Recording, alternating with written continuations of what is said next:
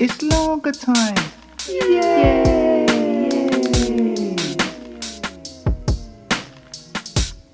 Lager Time, poems, stories and thoughts by me, Paul Cree. Who else?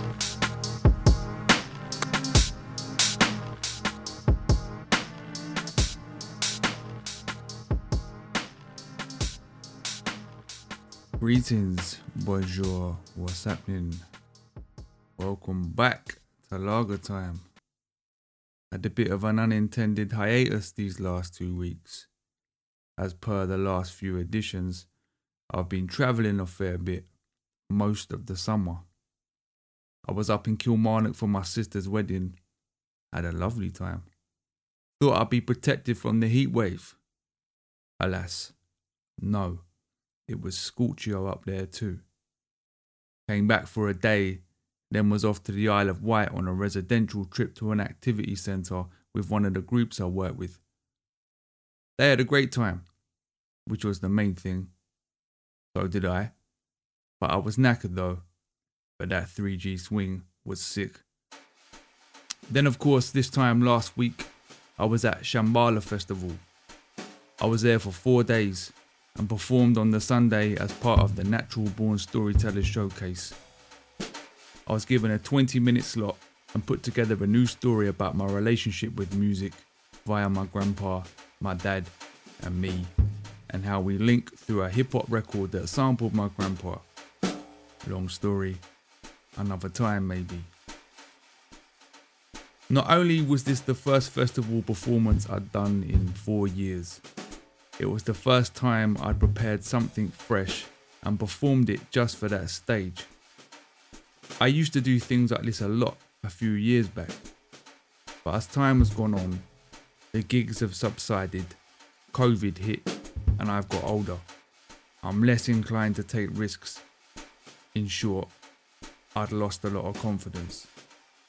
But I thought it was worth doing, if anything, just to see if I can still do it. Needless to say, moments before going on stage, I was bent over double, wanting to run off. But I told myself what I always used to tell myself when I was feeling the hardcore nerves moments before my turn on the open mic or in the slam comps. I've worked pretty hard on this, so might as well go through with it. I know that feeling of chickening out, and I think I'd rather fail than feel that. And it went pretty well, mate. I was really pleased. Pleased enough to want to go back and do it all again. Not long after coming off stage. It went by in a flash. I felt like I'd rushed into it a bit and fumbled a few things, but the audience were really warm and the vibes were good. Being on the stage again felt good and I'm glad I did it. Large up Michael and the MBS team for putting me on again. Hannah Deasy for great hosting and performing. The crowd, the woman who gave me a fake $100 note which I thought was real, and all the other performers. We made it a fun afternoon. I've done a few of the MBS gigs in the past, and for me, it's always been a bit of a departure away from the poetry, spoken word stuff that I've done a lot of. I don't tend to use the rhymes and rhythms and try and keep it as naturalistic as possible, and I enjoy it a lot. I feel a lot freer doing that. I love writing the poems and the poetic type stories, but I struggle to see where I fit in that world anymore. One of the reasons why I embarked on doing this. As it stands, I've written a few new songs, a bunch of poems, and a few of these story type anecdotes that I want to work into some sort of new set, which is where these live streams come in. Still not got round to sorting one out as yet, but I think I'm going to do the first one through my Paul Cree Facebook page. Any tips will be greatly received. I'll be doing it through my iPhone. Got a couple of half-decent lights and a device which allows me to plug my loop station and mic directly into the blower, so the sound should be reasonable. My hunch is that each little piece should be short and sweet. I doubt the longer stuff will work in this form, but we'll see. So after this, you'll get the final track from the 90 Sick EP called Creatine. When I was performing a lot 5 or 6 years ago, I suppose this was like a signature piece. I would always get the crowd to chant the refrain that appears throughout of "Yeah, yeah, sick, yeah."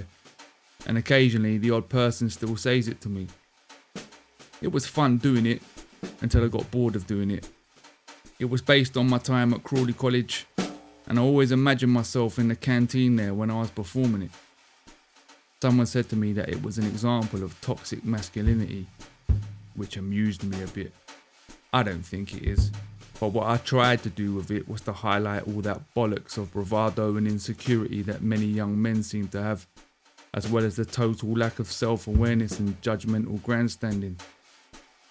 Make your own mind up. The whole 90 Sick EP was produced by Elian Gray, one of the nicest guys you'll ever meet. He's a talented musician, rapper, producer and sound designer from London. He's worked both solo and with his live band Gentle Mystics and hip hop crew Death Defiers. He also worked with me when I did the A Tale From A Bedsit show from one of the runs. Just thought I'd give him a shout. He produced the whole EP, which took weeks, and wanted nothing for it. But if you can, go check his stuff. He's great.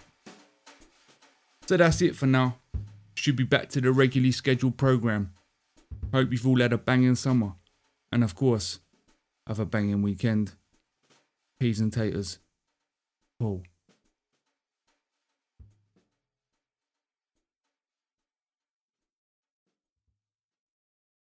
The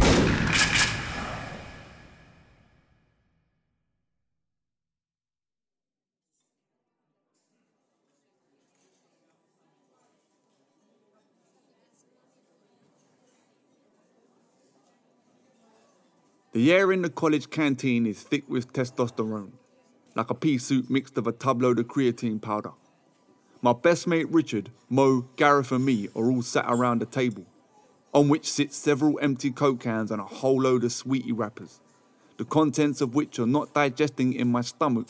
They're lodged in between the train tracks and rubber band contraptions that make my mouth look like an aerial shot of a 25-car pileup on the M1. We're all students here, studying GMVQs, yet none of us knows what it stands for, and there's not a great deal of studying going on, because there's a pool table and a Time Crisis arcade machine in the canteen and an alleyway round the back of college where we smoke weed, getting hot rock burns on our hoodies, identified by the colour of the stripes in our Reebok classics, regularly comparing notes on who got kicked in, who got fingered and who got what robbed when they're silly enough to put on a house party when their parents went away for the weekend. Inviting what were the popular kids back in Year 11 at school, until the choice between college and sixth form redefined the social hierarchies, and now here we all are. Unlikely ever to pursue careers in IT or leisure and tourism, but we're all doing the course. Wearing a grubby white nightcap, Mo is talking about Tupac. Now, I love music. I like hip-hop, but I don't have MTV, so I don't know that many of Tupac's tunes. And I know for a fact that my best mate Richard knows fuck all. And I know that he knows that I know. He has Sky, but he spends his time watching Trouble TV. He has 7 CDs in his collection, and most of those are now compilations, from number 24 onwards. He buys them with the W.H. Smith vouchers he gets for Christmas from his nan. And the only CD in that malnutrition collection of his that even comes close to Tupac is a CD single of Boom Shake the Room by Will Smith. Shit, despite that, every time Mo mentions a particular two-pack track, Richard, Gareth and me all chime in unison with the well-rehearsed chorus of "Yeah, yeah, sick, yeah." We don't ask questions here, we just agree. Gareth takes a last-ditch swig on his Coke can and swirls it around his mouth, letting out a large burp that I can smell when it smells of McDonald's cheeseburgers. He then reaches down into his World Dance record bag and pulls out the latest copy of Max Power magazine, skimming a few pages until he lands on the featured article of a souped-up maroon Vauxhall Cavalier with possibly the biggest exhaust I have ever seen, resembling an industrial-sized air vent, the type of which some Hollywood maverick always seems to be crawling through without ever getting covered in dust. "It's full ball," Gareth says. "Yeah, yeah, sick, yeah," we all say, and Mo does that finger snap, which I know for a fact that Richard can't do. But I know he's been practicing in his bedroom, and I notice his right hand twitch on the tables if he wants to, but he can't. And I want to laugh. Gareth then goes on to tell us about his older brother's Ford Capri, which has a 2-litre engine, lowered suspension and a dump valve. "Yeah, yeah, sick, yeah," we all say. I don't even know what a fucking dump valve is. Now Mo's telling us about his cousin's Clio with a Kenwood subwoofer installed in the back of the boot, just like the name on the back of Gareth's black bomber jacket. Yeah, yeah, sick, yeah, we all say. Hold on, Richard's now talking. He's saying he's rewired the stereo in his car. Yeah, yeah, sick, yeah, we all say. No, he hasn't. All he's done is change the default radio setting from Radio 2. Because it's not his car, it's his mum's Nissan Micra. And now he's saying he's playing his sick new tape pack he bought of EZ and MC Dapper from some big garage rave. It's not a proper tape pack. He taped it off Kiss 100 because I told him to. It's got bare dub plates, he says. Bare dub plates? Since when did Richard talk like that? He doesn't even know what a dub plate is. Yeah, yeah, sick, yeah, we all say. No, no, no, yeah. He's not worthy of the yeah, yeah, sick, yeah. He's talking bollocks. But he doesn't stop. He's on a roll. His mouth moves and words come out. Alright boys, he says, I heard this sick new tune on the radio this week.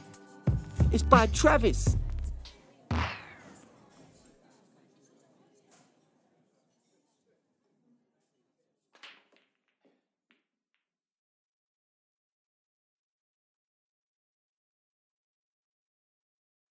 Like a sound system limiter kicking in, the conversation peaks. Then with a near splitting frequency and suddenly cuts out. And we're left with no sound. And that silent moment quickly becomes a fast-moving dark cloud about to shroud us all in shadow when we begin to twitch, ready to whip out Nokia pay-as-you-go phones to distract ourselves from ourselves. What? Says Gareth.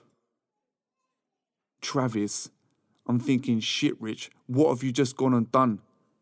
I can't look at him, but I notice Gareth has an angry stare. My mouth is wide open, revealing the mangled weapon-X spectacle that is my teeth.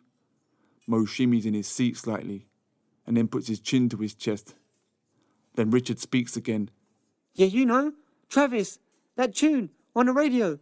It's sick, yeah? Yeah? It's sick. Richard pauses, then looks at the empty Coke cans, and Mo pulls out his phone. But Gareth doesn't let it go. Travis, what, like the guitar band? With guitars and that? Don't those pussies back in sixth form listen to that? Now, I quite like some guitar bands, but I do tend to keep that quiet unless I'm talking to my dad. And though I don't have MTV, I do know one or two of Travis's tunes. My sister likes them. She's already said she wants to go to sixth form. So I decide to throw Richard a rope. Well, more like a shoelace. What track is it, Rich? I say from across the table. I can't remember. He says, I think it's called Twist or something. Shuffling again in his seat, but I sense a faint feeling of hope as his eyes open up a little. Then out of nowhere, looking up from his phone, Mo suddenly lets out an involuntary turn.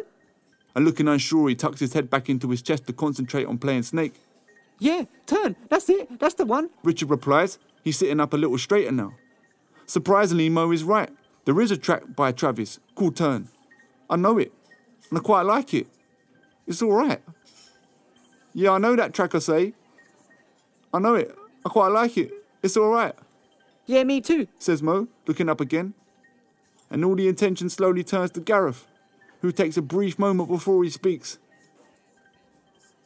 Wait a minute. Does it go... Turn, turn, turn, Yeah, Richard says. Yeah, I like that track. My sister was playing it. Yeah, it's all right. It's pretty sick, actually. Yeah, that track's sick. Yeah, it's sick, says Mo. Yeah, really sick, says Richard. Yeah, sick, yeah, we all say. And for a split second, all the bravado that exists between us becomes like bubbles being blown by 5-year-olds at a birthday party. And there's a moment of silence that feels like my dad's hand rubbing my hair when I first fell off my bike and I realised everything was going to be alright. Until another rain cloud begins to darken the child's party in the garden. And the conversation is then carefully manoeuvred back to DJ Hype and Kenny Ken, and who our favourite jungle MCs were. And before we know it, it's back to talking about cars again. And I'm back to agreeing on things I know nothing about and could well be complete bullshit. And probably is bullshit. And speaking of bullshit, Richard's bullshitting again. He reckons he's getting alloy wheels fitted onto his mum's Nissan Micra. which he fails to mention to the rest of the boys, has a National Trust sticker in the back window. Yeah, yeah, sick, yeah, we all say, including me.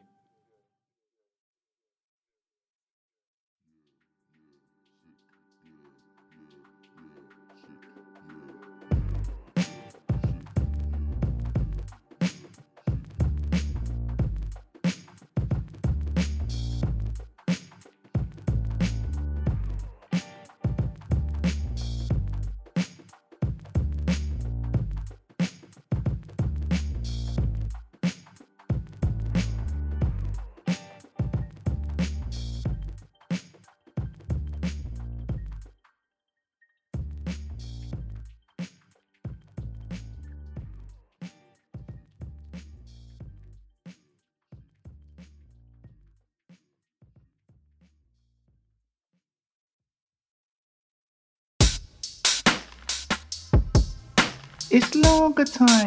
Yay!